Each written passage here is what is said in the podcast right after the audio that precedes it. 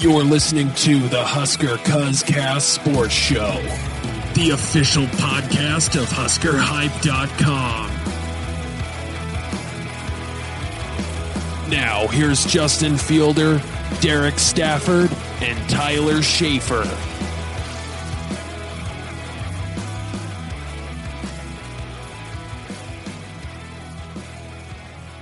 Hey guys, Justin here along with the cousins, Derek and Tyler. We got a fantastic episode planned for tonight. Earlier tonight, we talked with Adam McClintock of uh, Projection Analytics.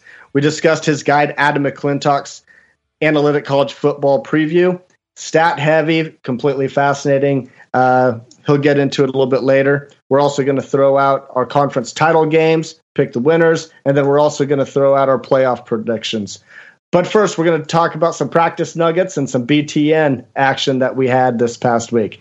Tyler, what do you think?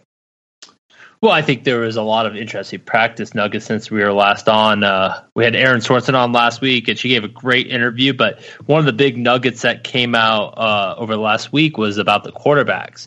Um, you know, there was this big thing about Scott Frost wanting to name a quarterback a week before, and he alluded to on Thursday how close that quarterback contra- uh, competition is. And one of the most interesting things is he alluded to the fact that he would be open to playing two quarterbacks this fall.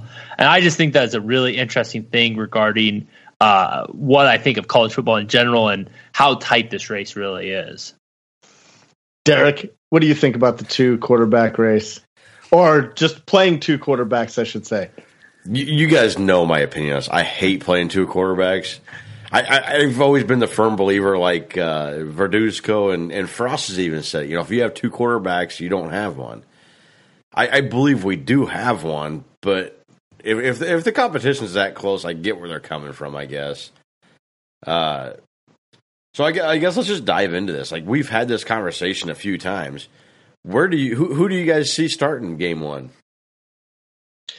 You know, the closer that we get, we're I don't think we're hearing anything about any clear cut guy. But if they are truly as close uh, as what they're saying, you know, we got all of these big bodied receivers, excellent receivers, right? If Jebby is the better passer, don't you want the guy that has the better chance of getting the ball into the hands of those receivers? I mean, if they're that close, I think that is something that you would really want to consider. The legs are great, but uh, of the legs of Adrian Martinez are great, but we got some solid running backs back there, right? Uh, do we need a quarterback to run that often?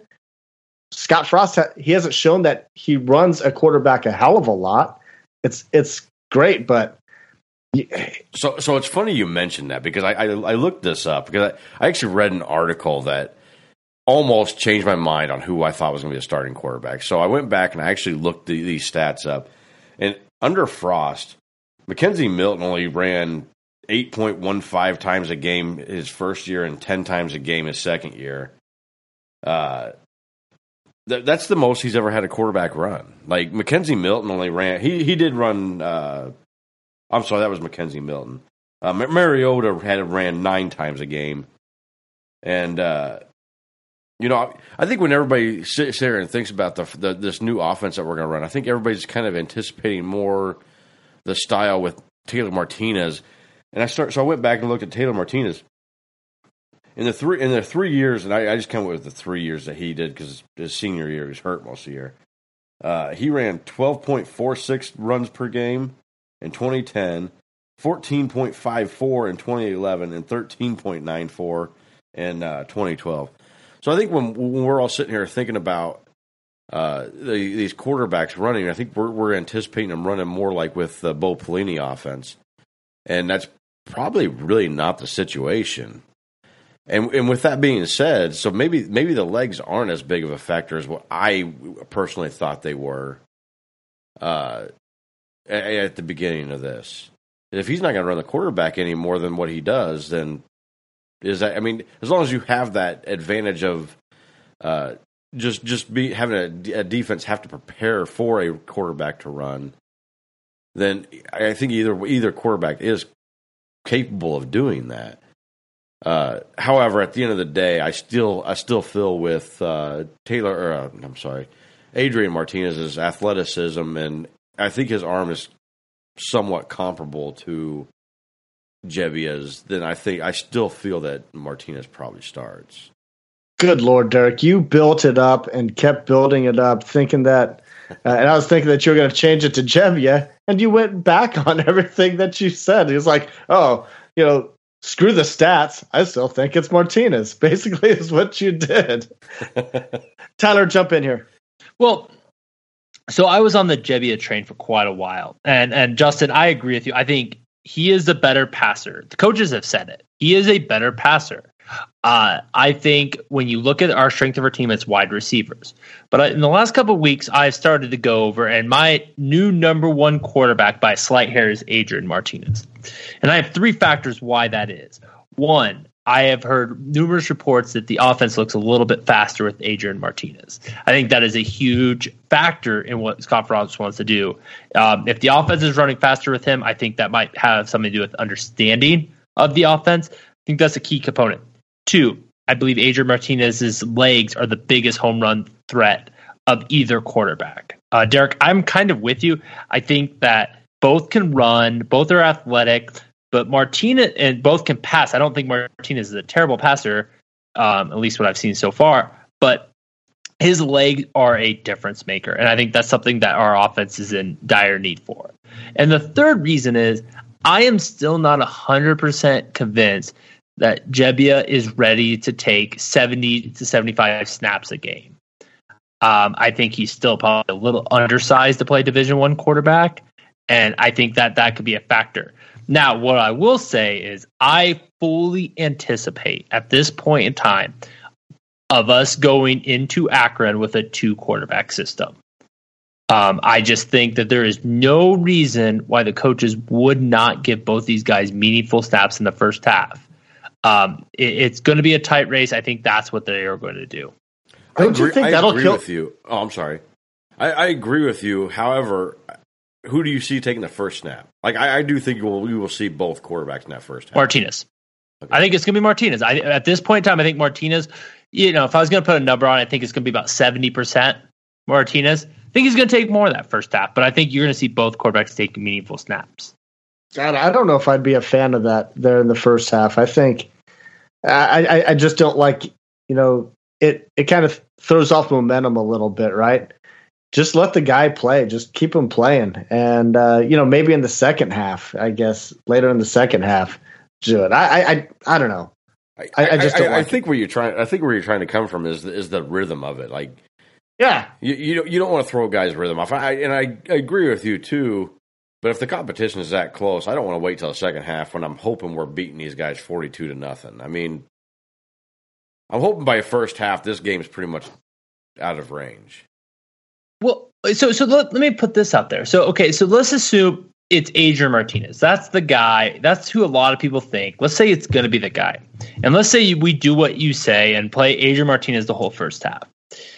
You, throw Tristan Gebbia in the second half, you're not going to get a good read of what he's doing. Then you're going into Colorado, and let's say you do the same thing. I, I, I just think what you're building to is you're not really getting a good eye of who's playing better.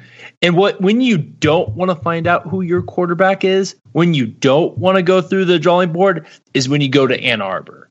You need to know who your guy is by Ann Arbor. And that's why I think you gotta, you know, you almost treat them like preseason games because their non-conference is so terrible. You give them both meaningful snaps.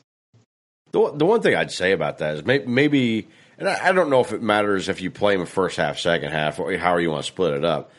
But if you play all both quarterbacks for the for all the non-con games and keep both quarterbacks somewhat fresh for for Michigan, it, doesn't that give you a little bit more of an advantage too? Plus, they both have three games experience going in.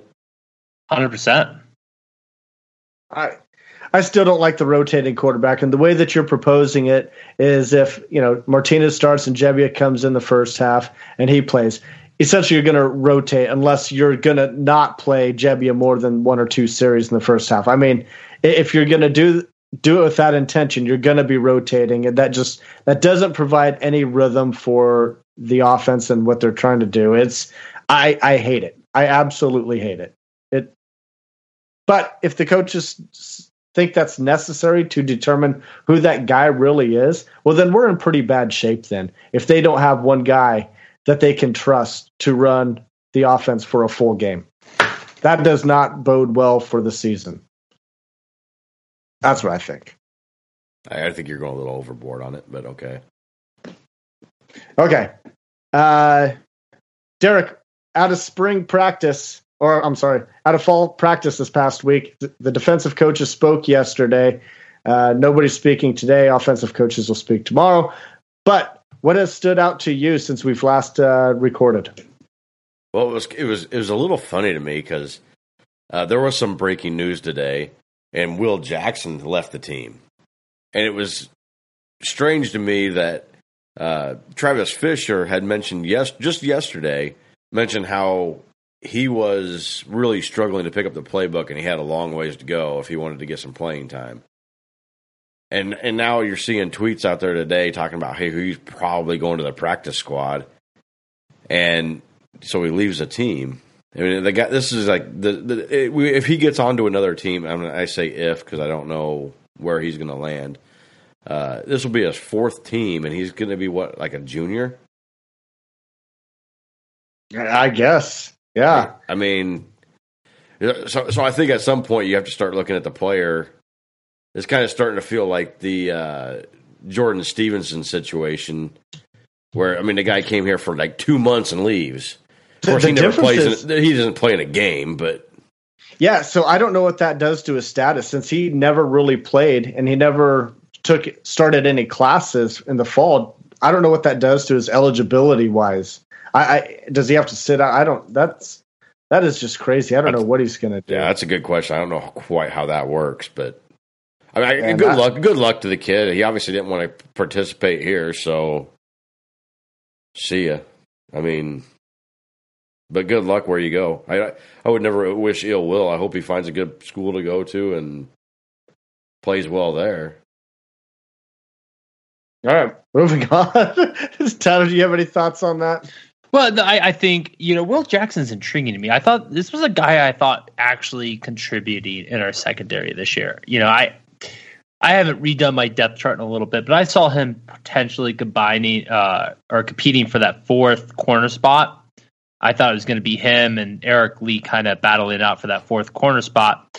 Um, you know, and obviously he wasn't you know meeting the mustard there, but um, the guy who sounds like he's really starting to take maybe that fourth corner spot, or even better, is uh, another true freshman. We've talked a lot about Cam Taylor, but is Braxton Clark. Um, you know, there's been a lot of reports about how he's been playing in practice, and um, I think you look at this depth at secondary, you're going to see some young guys hit the field. Uh, I think Braxton Clark, for you know people that have not been following the practice reports, he, he is a guy that's looking to get some major playing time this fall. So, is there any concern to you, Tyler? You know, if we're starting, not starting, but uh, these true freshmen are getting a majority of uh, snaps there in the secondary. Doesn't that doesn't that cause for alarm for you as we head into Big Ten play?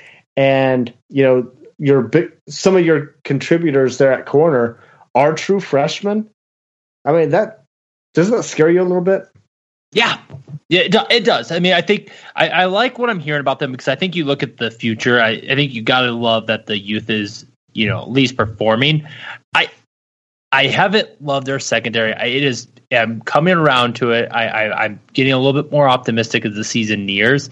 Um, I still don't think these guys are going to be starting uh, this fall. Cam Taylor and Mil, uh, or Clark. Um, but I, but I do think they are going to be factors. Uh, again, I, I today sit here still do not love where our secondary is. Derek, thoughts? Okay, so oh, I kind of want to go back to the Braxton Clark thing. Uh, you know, uh, again, Travis Fisher, he came out and and, and singled him out in, in in the interview and talked about how he had three or four interceptions and he either led the team or was tied for the lead of the team in interceptions. So I, I guess uh, I I don't really want to get back in quarterback conversation, but I, and I know we talked about this with Erin last week, but D- does it not make you feel that either our quarterbacks are really bad or our defensive backs are getting that much better? That's yeah, that's something that we won't know until the season starts. I don't think. So, so uh, it's, it's, either a really scary thought or a really exciting thought, and I'm not sure which way to feel on that yet. Yeah, I I don't have an answer for you. I don't know how to answer that question. I, I don't because it's great points. I but it's I don't I don't know. Tyler, do you have any thoughts on that? Well, I, I until Justin, you said it. Until we see the beginning of the game, you don't know that answer. Um, you really don't know how that's going to shake out. Um, again, well, the way I read it is DBs maybe better than I think, but I still don't think they're going to be great. Um, to me, I, am going to look at it half empty. I, I am more concerned than I am happy about these news. Okay, the Big Ten Network, they were in Lincoln uh, the past few days um, watching practice. And one of the good things about them being there is some of their comments coming out, as opposed to the last three years, they weren't trashing the way Nebraska was practicing. They weren't saying that they was all relaxed and kind of lackadaisical practices. They they kind of said really positive things about practice. Derek, what did you think about BTN?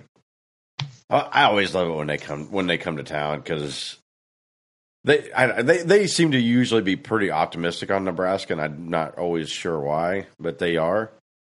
And uh, I, I suppose they're probably optimistic on all the teams. But when, when they come out and say that this is the best practice they've ever seen at Nebraska since they've been doing this for the last 12 years, uh, but of course Nebraska hasn't been there for 12 years, but but it's the best practice they've seen at Nebraska since Nebraska's been in the Big Ten.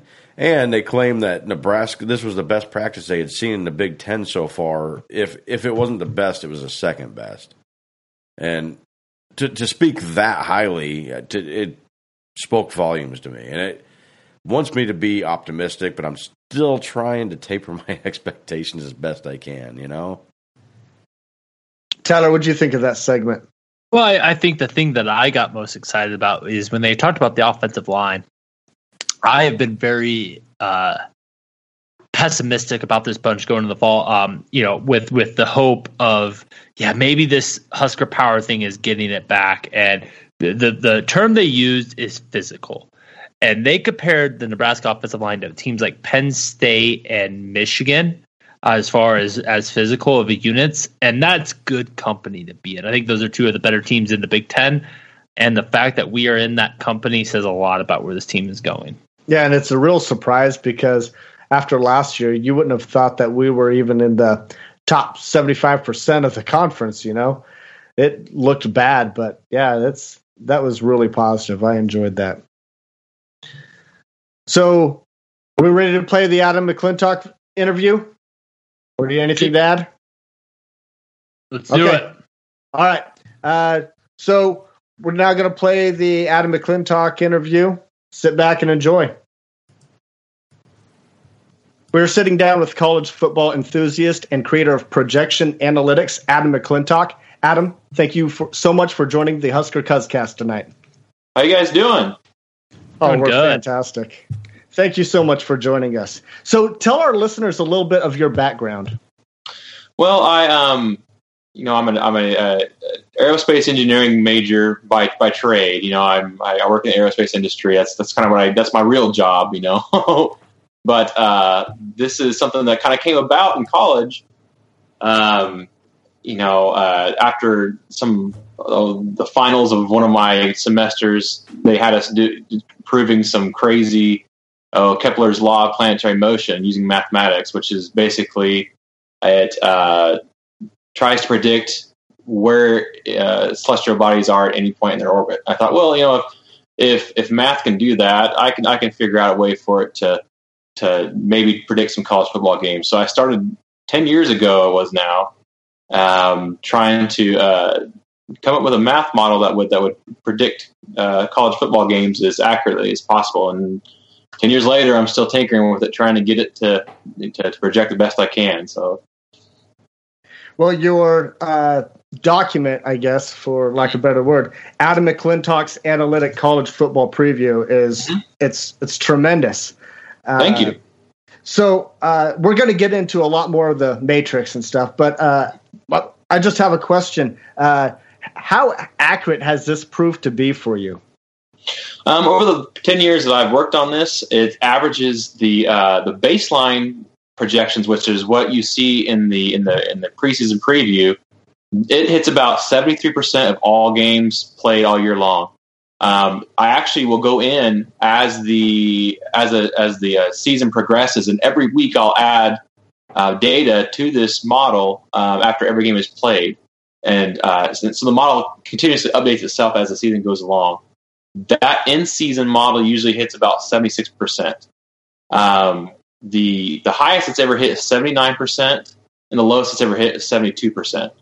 So it's always somewhere in that range. And just for just for uh, reference, Vegas usually is, is around 78, 70, between 76, 76 and 78 percent. So that's amazing. Well, so your goal ultimately is probably to take Vegas. So that's where oh, I think yeah. you're headed with this. So my goal I set for myself is 80 percent. I want to hit 80 percent, and I just I've come up just short a few times. So well, so so for the people uh, listening right now, let's talk a little bit about what makes up your matrix. So, you know, what factors do you use to derive your matrix every year? Well, there's a there's a few things. I try to keep it as simple as possible. Just just you know, because I like to take complex things and try to make them simple. Um, I use returning starters, you know, returning experience. What is coming back from from the team experience wise?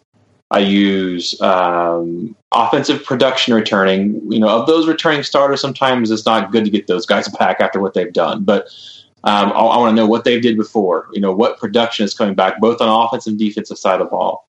I also um, factor in coaching efficiencies, both the head coach and the coordinators as well. Um, I have databases uh, for the head coach that that will that goes back to 2005 that uh, logs tracks efficiencies for every single head coach that's ever walked the sideline since 2005 and for every game. Um, offensive and defensive coordinators, I use uh, a database that goes back to 2008. And I use 2008 because that was kind of the beginning of the whole, you know, uh, pushing the pace uh, era. You know, Chip Kelly, that whole offense really started taking over college football um, in about around 2007 or 2008. So things changed at that time, point in time. Um, I use every single play call by every single coordinator since 2008 to track efficiencies and, play calling in those coordinators. So, um, long story short, that that all put together is, is, is what makes up my my uh, my math model for for these projections. The coaching's really intriguing to me. So you go through and break down by the play um, and how it goes. So, so tell us a little bit more. So, what makes uh, an offensive coordinator, for example, to be an efficient offensive coordinator? It's basically like an uh, uh efficiency is basically a measure of uh, it takes a bunch of things into account. takes into fact into, into account the effectiveness of, of, of run calling, uh, pass calling, um, um, um, the pace that he that he uses, the plays per game he uses, it also takes into account uh, how successful is he in his play calling. So what I set out to do when I was trying to trying to to determine efficiency was I want to set a, a level playing field for teams like um, Georgia Tech, who maybe run 45 to 50 plays a game. Okay, slow pace, grind it out, you know, old school football. Versus teams like Syracuse, who are going to try to run 90 games, 90 plays a game. How do you get those on the same playing field? And it's you boil it down to per play efficiencies. You know, what are they doing per play? Um, basically, what it what it uh, boils down to is how much effort is that offense requiring to score one point. Um, and conversely, on the defensive side of the ball, how much resistance is that defense putting up until that opposing offense scores one point? So that is basically what this is measuring. So, so you know, obviously, or not obviously, but one of the things that I found interesting reading uh, your breakdown is mm-hmm. you had Scott Frost really highly regarded as an offensive uh, coordinator and a play caller. So, for people that you kind of gave a little breakdown of how you got it, but was was it mostly his efficiency that got him there, or were there other factors in there? Oh, it was it was big time efficiency right? His his efficiency, um, uh, for example, in percentages, let's let's uh, compare this to Langsdorf from last year. Okay, Frost, his efficiency over his career, he's he's hitting about seventy nine percent efficiency, which is top five. Okay, that's that's excellent.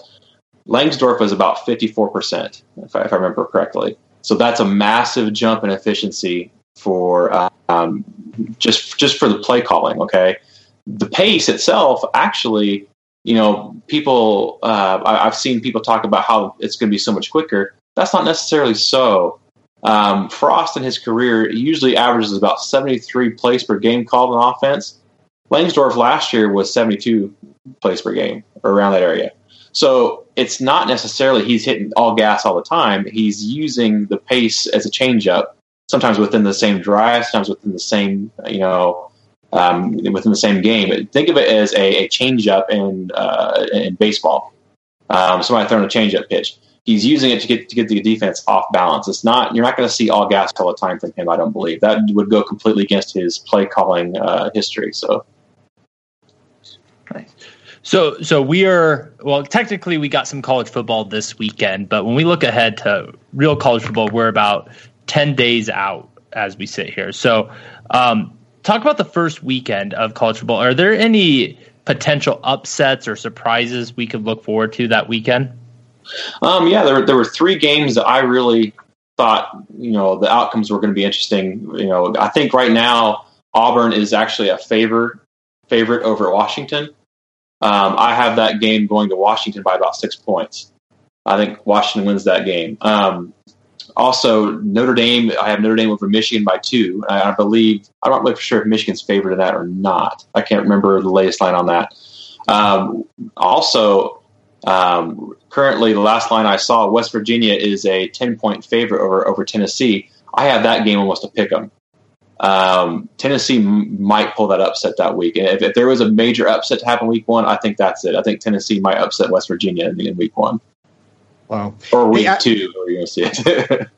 hey, Adam, uh, real quick, how do you huh? acquire all this data that you crunch? Is, and is it something that like the anybody can access? Man, it's a it's a labor of love, man. a, it. I start um, collecting the data uh, right after the national title game in, in January. Um, it's usually manually entered, manually entered, or I have a spreadsheet that will, you know, set up that that spits it out for me at, the, at the end of the season. After all, everything is, is scraped off the NCAA sites and, and put it in place. So um, it uh, it's a labor of love. It takes it, it takes from January until around April just to get my spring projections up and ready to go, and then from that point, it gets a little quicker with just the uh, the updates to fall. But yeah, it, is there like raw data that you use as you know just the actual raw data that uh, you use to come up with your formula? So that's I guess that's what I was getting at if I'm saying it right. Um, well, I, I guess there are a few stats that I do use off of the NCAA stats website. Um, for example, uh, total points scored by the offense, uh, plays ran, just basic okay. data like that that I that I plug into a spreadsheet and it calculates the efficiencies for me and then spits it out on, on, on the back end.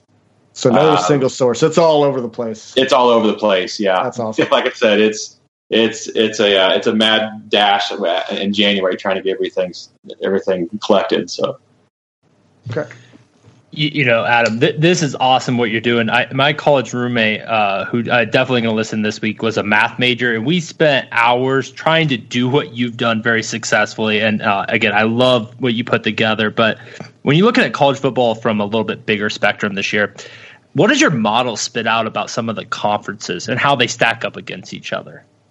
Well, this year, you know, it's the gap is closing on the SEC, and I you know everybody says that every year, but it, it's it's it's true. You know, I've, I've watched it the past three or four years, especially that gap gets closer and closer and closer. This year, the SEC still shows as the number one conference overall uh, when, when you look at the average team indexes. But number two is the Big Ten, and they're only uh, four index points behind, which is extremely close.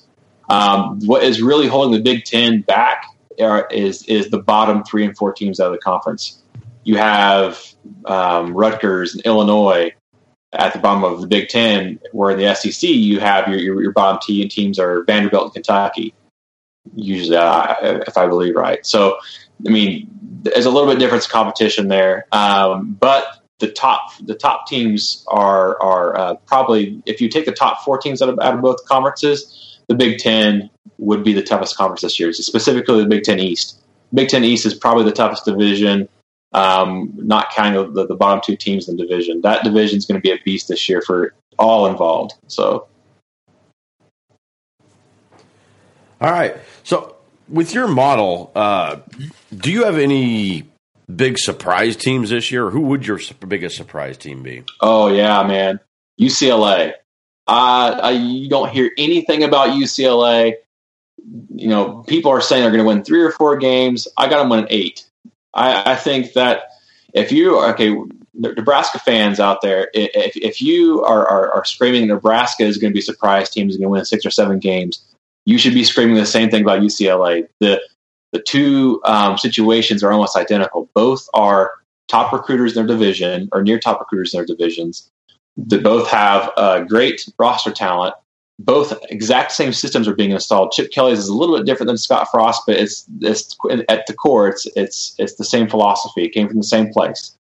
Um, there was a culture problem there the years before. Um, mismanagement of talent schedules are very difficult um, for, for both UCLA and Nebraska. It's a it's a mirror image. So if if you think Nebraska can come in and win seven or eight games, then and you say UCLA can't, then you're not saying you know you're kind of talking out of both sides of your mouth. I think UCLA is going to win eight games this year. I, I think it's they're, they're, going to come in and surprise some people. Chip Kelly's going to have those boys ready to go. So um, on the flip side of that, I think West Virginia is going to disappoint. Um, I got them winning seven games. I see they're I saw their top 25 team, man, but I just don't see it. it's just that defense just has a lot to prove, and you know I have Dana Holgorsen as, a, as an average at best coach. Um, if if if they do pull out a better season than I'm than, than I'm showing here, then Will Grier needs to be the number one draft pick, you know, hands down, because he's the one who's carried that team. So, well, they definitely have a lot of hope for that kid. There's no doubt about that. Yeah. Uh, so you kind of you kind of got into Nebraska a little bit. What, what are your expectations by your model with Nebraska then?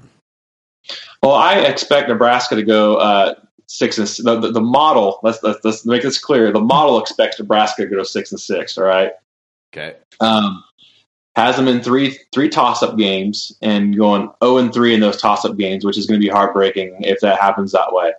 Um, the main reason that and just trying to interpret the numbers and, and, see why it believes that is a lot of it is just the returning production. It, it doesn't see it being there for for, for Nebraska. Um, the, the, the scheme change uh, and the returning talent is is uh, along with the schedule. The schedule is probably the biggest reason it has them going six and six instead of you know seven or eight games. The ceiling it does have a nine and three ceiling. So if those three games do bounce the right way for for Scott Frost and co, then then uh, nine wins is not out of the question according to the model. Um, personally, I don't like to get in my opinions because that's not what I'm about. But I'm a Nebraska fan, you know, I can't help it. I think they win seven games, seven pushing eight, but that's that's neither here nor there. So, all right. Uh, so, so with your model, who who do you have in the playoff? Or what four teams do you have in the playoff? Um, the four teams I have in the playoff, the most four teams I have most likely to get there um, are Clemson. Over, over, is my overall number one. That defense is going to be nasty. If you love to watch defensive football, watch Clemson Tigers this year. Their defensive line is going to be nasty. Um, Alabama as the second second seed. Um, I have Ohio State coming in with third seed. Depending on what we hear tomorrow, if Urban Meyer is gone, then that changes things quite a bit. Or suspended for a good amount of the year, then that changes things quite a bit. But right now, I still have him as the head coach the entire season, so that has them as the the third seed. Fourth seed, it was uh, there's a kind of a toss up between a few teams, but the team that is most likely to get there with the easiest schedule, easiest road is Oklahoma. Um, I know they they they lose Baker Mayfield, who is a probably a generational talent, but they have an athlete at quarterback there who is a supreme athlete. And, you know, Lincoln Riley is another one of those offensive minds like Scott Frost, where you could put, um, God, I have a golden doodle you could put at quarterback, and Lincoln Riley is going to figure way out, figure way out how to get 28 points a game in the Big 12 out of him. So um, uh, you, you give a, a, a, guy like Lincoln Riley that much talent quarterback, he's going to be able to draw plays up for him. So uh, I have Oklahoma being the fourth seed in that playoff. Okay. Justin?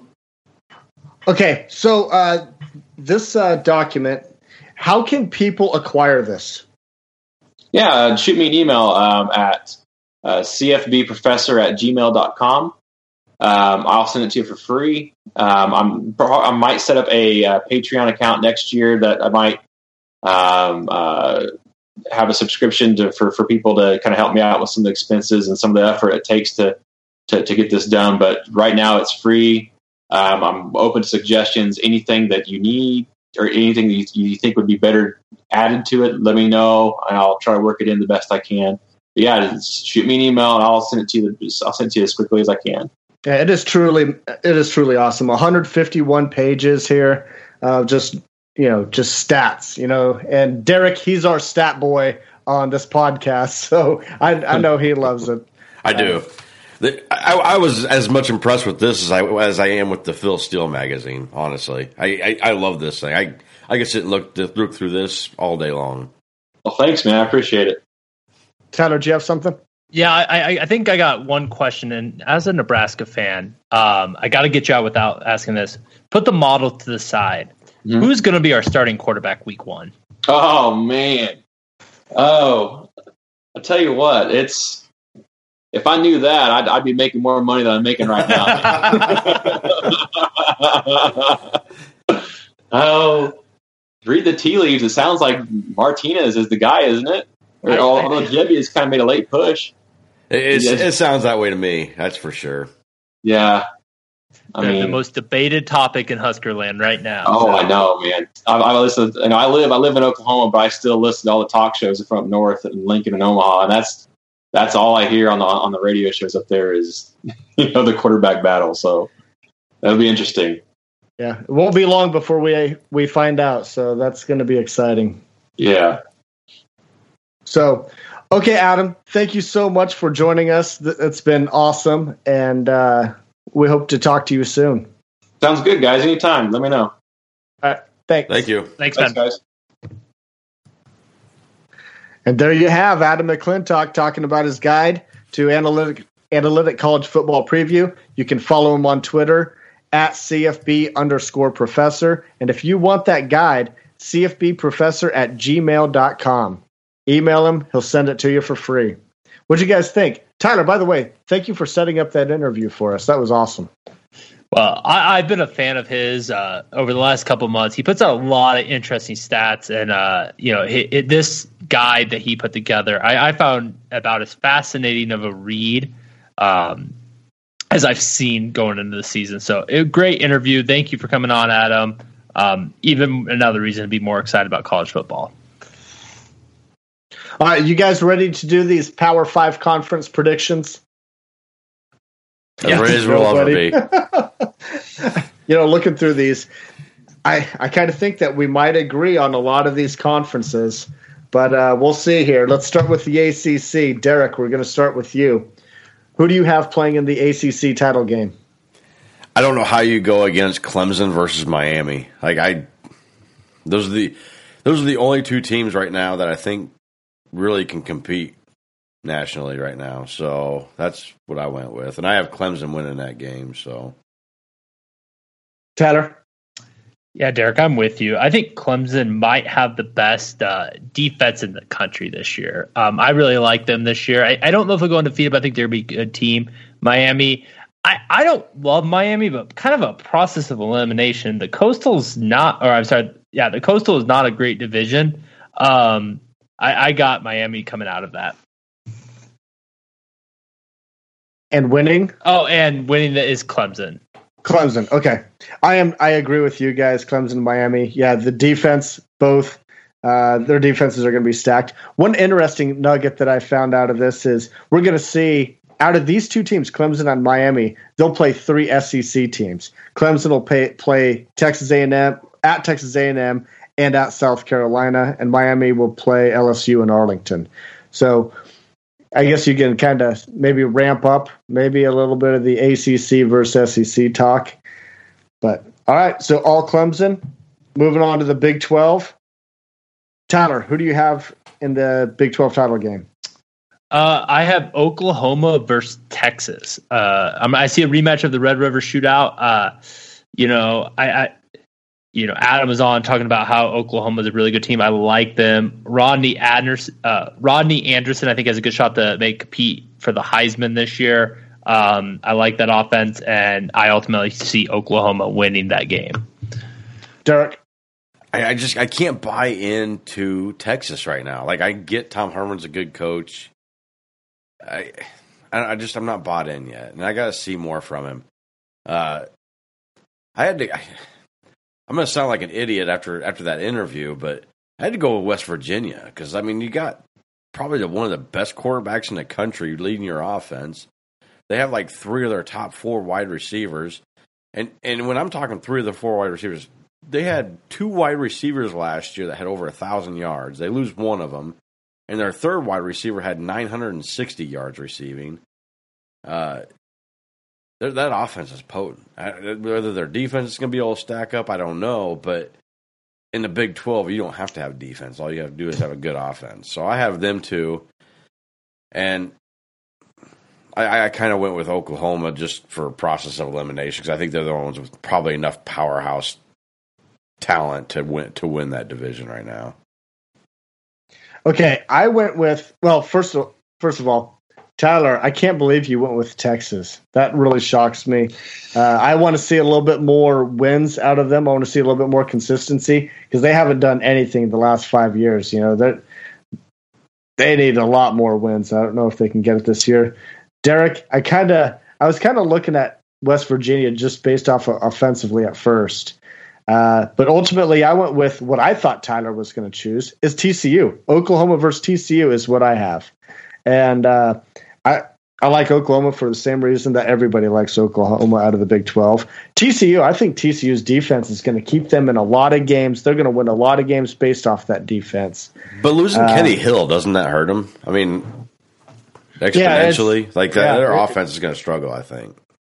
I, I, think their defense will keep them into games, uh, especially the way that their schedule sets up.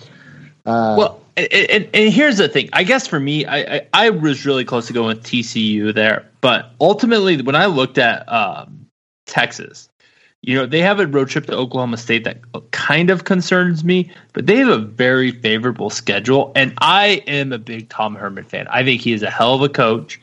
Um, you know, they, they were seven and six last year, but I see them taking a pretty big step forward. But I also don't think the Big 12 is that deep. Um, I think that is a weaker conference. I think nine wins gets you into that conference championship game. Uh, I, I, I am not a I'm not a Big 12 guy this year. I'll agree with you on that. The, the Big 12 is by far the weakest conference out there. All right. So far, we all agree on ACC, uh, Clemson, and Oklahoma. Moving on to the Pac-12. Derek, it's your turn. Uh, the Pac-12, I have uh, Washington and I have USC. I, I, almost wanted to put UCLA in there, and he he had uh, Adam had just spoke about the improvements he sees out of UCLA at the end of the day, I just I, I don't think Chip Kelly can turn it around quite fast enough to be playing for a conference title in that division. Uh, so so I went with USC because I think they're kind of default, I guess, more than anything. And, they, and you know they have a lot of four and five stars because you're USC, you recruit well. You don't you don't have to be you don't have to be a good recruiter to get kids to come there. I mean, so, but Washington, Washington has like 17 returning starters on a 10 and 3 team that was good last year. Uh, Oregon's they're they're replacing the coach, and I think that's probably their be- biggest competition outside of maybe Stanford. And Stanford just I don't know they didn't impress me much last year, so I, I don't know that I don't see them improving much this year. Tyler, you know Derek said it really wisely. Um, I got Washington USC. Wait, Derek, who'd you have winning? Washington. Yes, I had Washington winning. Sorry, I don't think I said Sorry, that. Just make sure that. I, I so uh, I yeah I agree with almost everything you said, um, or everything you said. I think that, that that's the game I see. I see Washington winning it. Um, I will say early in the season, uh, I think the game of the first weekend or the early in the season is going to be Washington Auburn. Um, I know a lot of people are big on Michigan Notre Dame. I think that is the best game uh, in the non-conference schedule this year. Uh, you know, and and USC, I, I do think USC is going to be a good team. I could see them being an undefeated regular season team. They avoid both Washington and Oregon, um, the next two best teams in the Pac-12. Um, but ultimately, I do think Washington probably wins that conference. Um, but USC is not one to sleep on. They probably have the best defense in that whole uh, conference, maybe the second best defense in the country. They they do pick up Stanford very early in the season. And that that one, if I was a USC fan, it would worry me a little bit. Well, and everyone makes a big deal about them losing their quarterback, but the only thing I remember from Sam Darnold last year was interception central. So I, I don't think that drop off is going to be as bad as everyone thinks. I went with Washington versus USC as well. Uh, I like wa- Washington. They kind of do have a favorable schedule. No USC, home versus Stanford. Uh, and as far as USC goes, God, it's a, it's a one man race. I, I am not going to give UCLA uh, as much credit to, you know, like give USC a run for the their money there. It's maybe Utah could, but Utah's schedule is just piss poor. I mean, they got a tough schedule. Uh, if Utah comes out of it unscathed and makes it to the uh, championship game, then maybe they could knock off Washington. But right now, I have Washington winning the Pac 12. Okay, SEC. Tyler, your turn. Uh, I got uh, Georgia Bama, a rematch of the national championship right there. Um, you know, Alabama, I mean, they may only be recruiting 10 starters, but you know they have talent down there. Uh, Georgia, I actually went back and forth with Georgia and is surprisingly Florida. I think Florida is going to be much improved this year. I actually like them to uh, be in that conversation, but uh, and actually like South Carolina. Uh, shout out to our cousins down there, but I think that that division is going to be a lot more competitive. But I do think Georgia's going to get the edge, but they're going to get steamrolled against Bama. Um, yeah, I, I, just think that this is a year that I think Bama could go undefeated unless that quarterback controversy kind of flakes a little bit. And their linebackers have been getting beat up this offseason. So, Derek. Oh, I agree and I disagree with you all at the same time. Uh, the the the East is Georgia's to lose. Like I, I don't see. I, I sorry, I don't see South Carolina doing well. I think Florida's a little more of a transition year. I, I think the East is just Georgia's to win. Like there's nobody going to compete with them. Uh, Bama, I mean, their schedule is so friggin' easy. It, it's it's horrible. Like the only team that's ranked in their in the top twenty five that they play is uh, LSU coming in. Well, the first one that they play is LSU, and that's November third. I think the only other team they had that's in the top 25 as of right now is Auburn. So they have this weak schedule, and Auburn comes to Bama. So, yeah, I, you're probably right. They probably go uh, regular season undefeated. However, I think Georgia finds a way to beat them in the SEC championship, and I, I have, I, I think I think Georgia just edges them out. I think they they should have had him last year and kind of fell apart in the second half. And I, I think uh, that coach over there uh, was it uh, Kirby Smart. Kirby Smart, yes. Uh, will I think he's got to figure it out, and I think he'll figure it out and find a way to beat Bama in the championship game. I have Alabama and Georgia as well, and it's basically because, I, unlike you, Tyler, I don't see that there's any other candidates I think the SEC is going to be down this year. I don't think that they're going to be that great. Uh, two teams. Yeah, go ahead, Derek. Sorry, I I don't like to interrupt, but isn't that kind of funny? After we just had this conversation with Adam about the SEC and how he was pretty high on him still, and he yeah. still had him above. And I just don't see it. Like outside of Alabama and Georgia, I don't see any other great teams in that conference right now. I, I'm with you. I think that well, here here's the downfall. The SEC they don't challenge themselves. They, they, they stay in their little bubble and they put themselves in favorable neutral site games, and, and they and they don't play these Power Five teams, and, and they do all these things. But but what I will say is this: I do think South Carolina and Florida are both on the uptick. I am not ready to think Auburn is done. I think they had a good year last year. I think they're going to have a good year this year. Um, and I also, I mean, and Bama and Georgia are going to be good teams. I mean, like, I get it. I hate the SEC. I think it's bullshit they get to manipulate a schedule the way they do. But there are good teams in that conference. I, I don't think, uh, I, I, I just, I'm, I'm not ready to sit here and say they're a bad conference. Now, I will say I do think the Big Ten is better. I think the Big Ten East by division by itself is better than the whole SEC. So um, yeah. I am not agreeing there. So, but you you bring up Alabama. You realize Alabama plays Citadel like two weeks before, right? I think either the week before Auburn or the two or two weeks before Auburn. And it's we, the week before. Is it the week before? Like we always yeah. sit here and talk about this, like how the SEC always has that bye week because they play this Citadel team, and and and, and Alabama literally has Citadel playing. I mean, come on. The NCAA needs to step in and get away with this. that, that is a they, bunch of that's a load of crap. They always have their eleventh week by a week, and plus they only play eight uh, conference games. Why? Because the SEC is so tough. Hey, you know if they can get away with it and still land in the conference or in the playoff every year, go be it.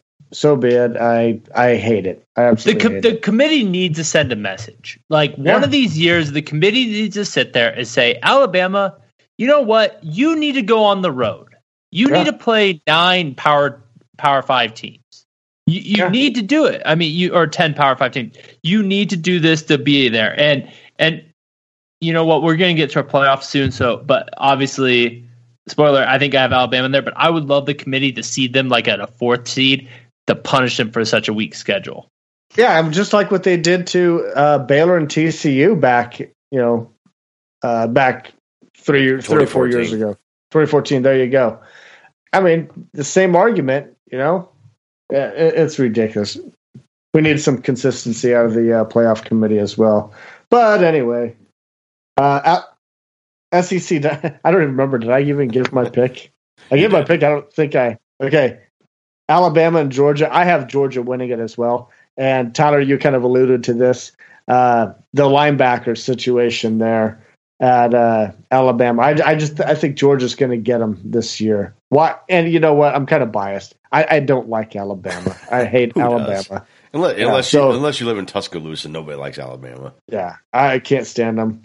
Uh, but I'm I'm going to go for uh, I'm going to pick Georgia here. All right, here here it is. Big Ten. We've kind of talked about this uh, two or three episodes ago when we gave our conference uh, standings, but uh, let's go ahead and pick the winner. Tyler.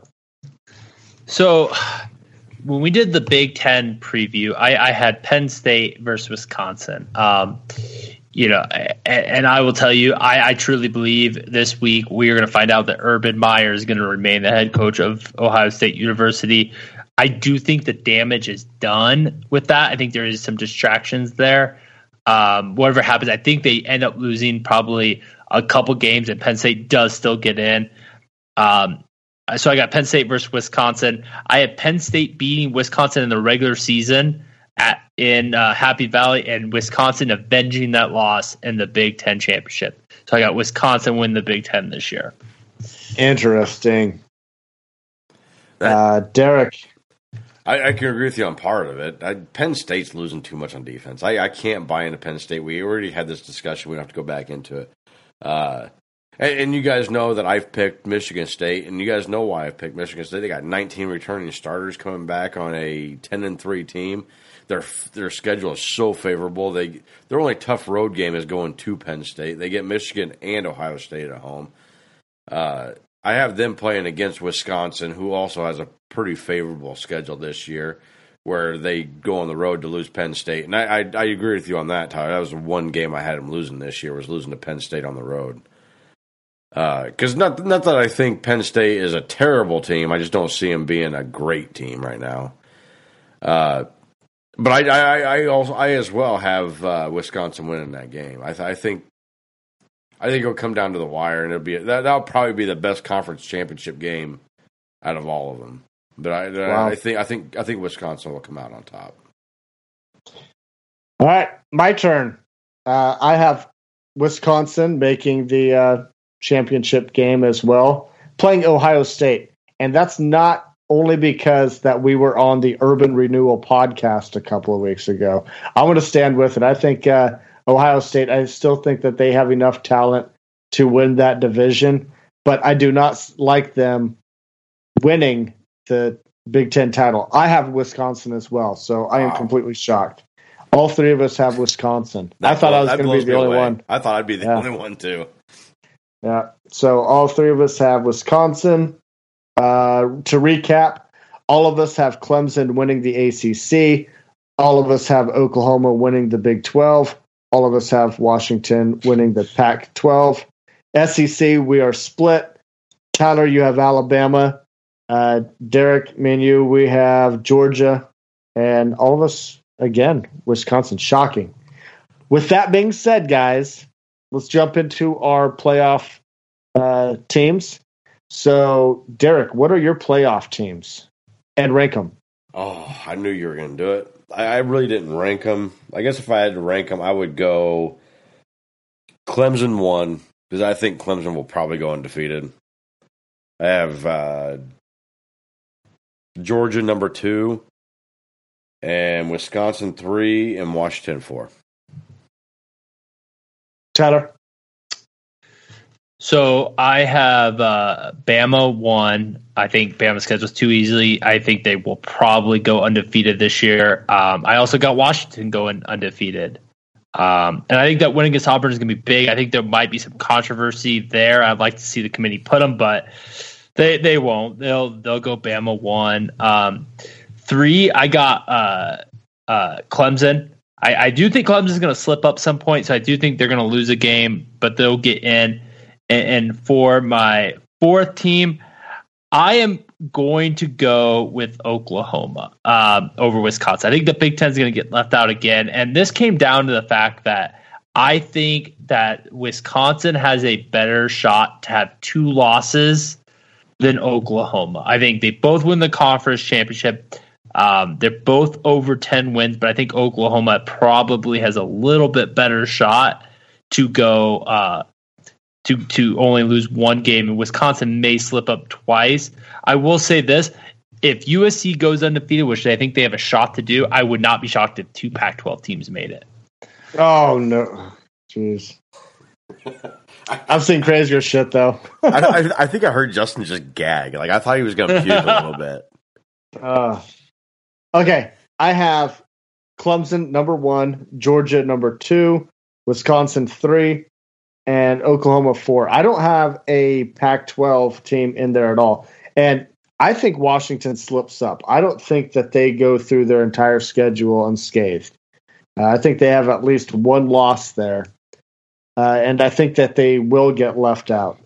Go ahead, Tanner. So, so, so, Justin, so I, I guess I'm curious, where do you have the conference rankings right now? Because to me, I think the top two conferences are clearly the Big 12 SEC.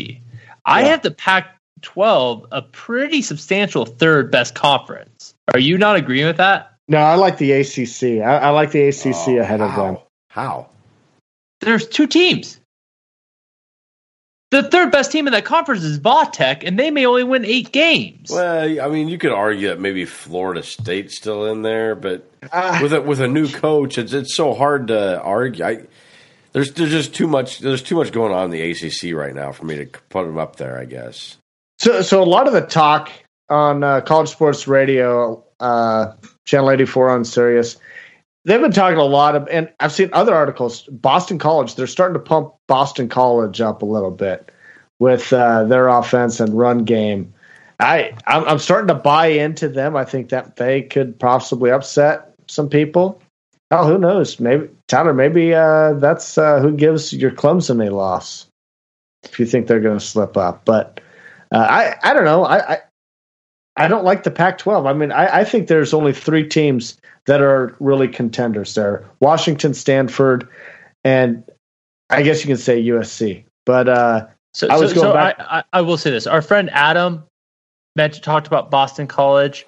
He has them winning six games. So let, let's let's have faith in the mathematician over there. And uh, what's the Uh, ce- what's the ceiling there? Well, we might have to fact check that, but I don't have that handy. But six games for Boston College. So Uh, but no, uh, Pac-12. I I don't see a lot of good teams out of there. Like again, the South. I think the South is going to be terrible. I like the ACC better. I- I'm out on an island yet again. I guess. We like to keep you there. Yeah, and then I, I think that probably the Big Twelve is the bottom of uh, the Power Five conferences. Can we agree on that at least? Ab- Absolutely. I mean, Baylor just dropped off a cliff after all their BS, and uh, Texas. I they you know after Mack Brown they got they, they they just they just haven't proven anything to me to be considered contenders for anything. Oklahoma's still a pretty good team. Uh, Iowa State seems to be a rising team, but you can't call them a powerhouse at this point. Uh, who else do you have? I mean, Kansas State. They're, they're I- average at best. I, I will say this: I, I don't know. I probably go Big Twelve last, but to me, it is close between them and the ACC. Um, you know, if, if I was going to say, if I was looking at, if I was stack ranking the teams in the conference, I think clearly the two best teams in the conferences are uh, Clemson, Oklahoma. Between the two, to me, Miami is probably better than Texas or TCU. Uh, Vautech's probably up there too. I, I just, I think that the ACC is a little bit more top heavy. They may not have as many bottom dwellers as the Big Twelve, or the bottom slightly might be better, but they're both the worst conferences. I don't know. We'll, we'll find out. You know, at the end of the day, or at the end of the season, I should say, we're all probably going to be wrong. like We usually are. yeah, co- college football. That's what that's what makes college football so much fun. You know, hey, it's why You we can do have- this, right? oh, you can have so much. You know, you can predict. You think you're the smartest person in the world before the first game, and then all of a sudden it's like, oh, son of a bitch, I was way off. I was wrong. But you know, we will see. All right, guys, this has been fun, but we got to move on to last call. Last call to you, Derek. Okay. Uh, so Minnesota has announced their uh, their starting quarterback, who is walk on freshman Zack Annexstad. Walk on true freshman. That is amazing to me. Like you didn't recruit well enough to have more than a better than a walk on true freshman. And I, I guess maybe I hope it kind of comes out to be a good story. Uh, he his his biggest battle was uh, redshirt freshman Tanner Morgan, but I so I went back and I looked at all the roster for Minnesota because I don't pay attention to Minnesota well enough to know their roster. That they have four quarterbacks, three of them are redshirt freshmen, and then they have this walk on freshman. He beat all these redshirt freshmen out. It makes me wonder about the recruiting going on in Minnesota right now. Nobody's buying into that row the boats or shit. Nobody. it's a facade. Tyler. He can go row that boat to Loserville. All right, last call to you, Tyler. I, I, am going to go a little bit away from college football for a second, and I'm going to do a little shout out to MLB. Uh, we are getting into the crunch time of the season, uh, and, and the the thing that our biggest takeaway is is how good are the Cardinals right now? I mean, the best team in the NL since the All Star break. Uh, they're up three one tonight at LA, and you know what? The Cubs lost again tonight, so go Cards. No comment.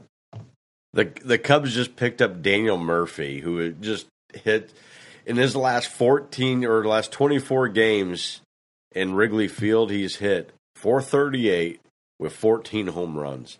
Uh, our offense is about to get a lot better, and our and our pitching's picking up a little bit better than what it was. So we're not losing last. We're not losing that one. All right, last call to me. Uh, and last call goes to college football. Saturday, finally we get a little bit of college football action. Not a lot of, not any good games, but there's some interesting games. There's two that uh, might be interesting that I'll probably have on the TV. Uh, Hawaii at Colorado State. Colorado State's 14 point favorite, so yeah, we'll see how great that one is. But the one that I'm really looking forward to is Wyoming at New Mexico State. Wyoming's three and a half point favorites. We made it, guys. A whole year. College football's back. I love it. Tyler, what do you think? Yeah, I don't know if I get a chance to watch much football this weekend. Uh, this might be my last weekend that I uh, try to be a semi good fiance, but uh, I, I am so excited. It is literally my favorite time of the year. I and I am so pumped that my Saturdays will be full once again. Derek, football's here, boys, and just, and just, hey, besides those four games, like, like there's there's four games Saturday, and I, I, find I actually find the Colorado State Hawaii game a little more entertaining than the other one. But uh, next time we next by the time most people will listen to this, we'll be in single digits before Husker football starts. Yeah, so, Nate. So so like I mean I'm like super stoked. We're we're less than eleven days right now. By the time a lot of people listen to this, we'll probably be down to nine days. And hey, anytime you're in single digits, getting getting ready for game day, I'm, I'm well. The next yeah next week we t- next time we talk it will be game week. We'll be talking about Akron. We'll be previewing oh. Akron oh. and uh, making our picks for week one, doing real game picks. So and giving our season preview. It's, it's finally able to give our season preview. True. Yeah. It, it, sure it sure makes preparation for this show a lot easier, doesn't it? Oh yes. All right, guys, let's get out of here. Be sure to follow the Husker Cuzcast on Twitter at Husker Cuzcast. Like us on Facebook. Give us feedback. Maybe you like our show, maybe you don't. Let us know. Please share the episode. You can find all of our episodes on Podbean and on iTunes. You can, on behalf of Derek and Tyler, we want to thank everybody for listening. We'll see you next week. And as always, go Big Red! Go, go Big, big Red! red.